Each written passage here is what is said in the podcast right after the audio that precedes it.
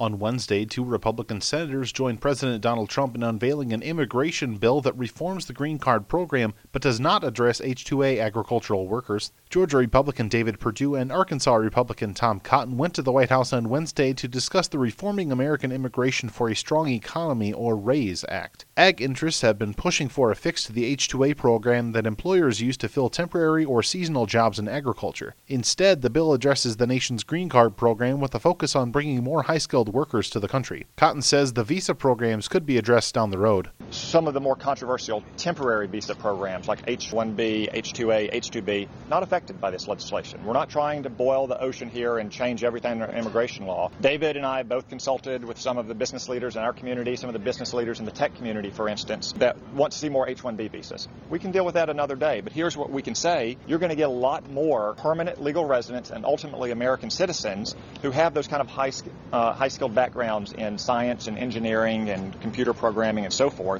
Trump said the policy would focus on bringing high skilled workers to the U.S. The RAISE Act ends chain migration and replaces our low skilled system with a new points based system for receiving a green card. This competitive application process will favor applicants who can speak English, financially support themselves and their families, and demonstrate skills that will contribute to our economy. Perdue said the approach has been tried in other countries. So we took a look at best practices. We looked at countries like Canada, Australia, and others.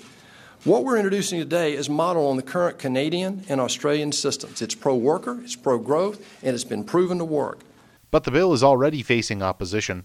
Teresa Cardinal Brown, Director of Immigration and Cross Border Policy at the Bipartisan Policy Center, said in a statement that the bill and the lower legal immigration numbers it would bring is a threat to the economy and would place additional strains on the Social Security system. Critics have also voiced concern about the nature of the language and skill requirements. Reporting for AgriPulse, I'm Spencer Chase.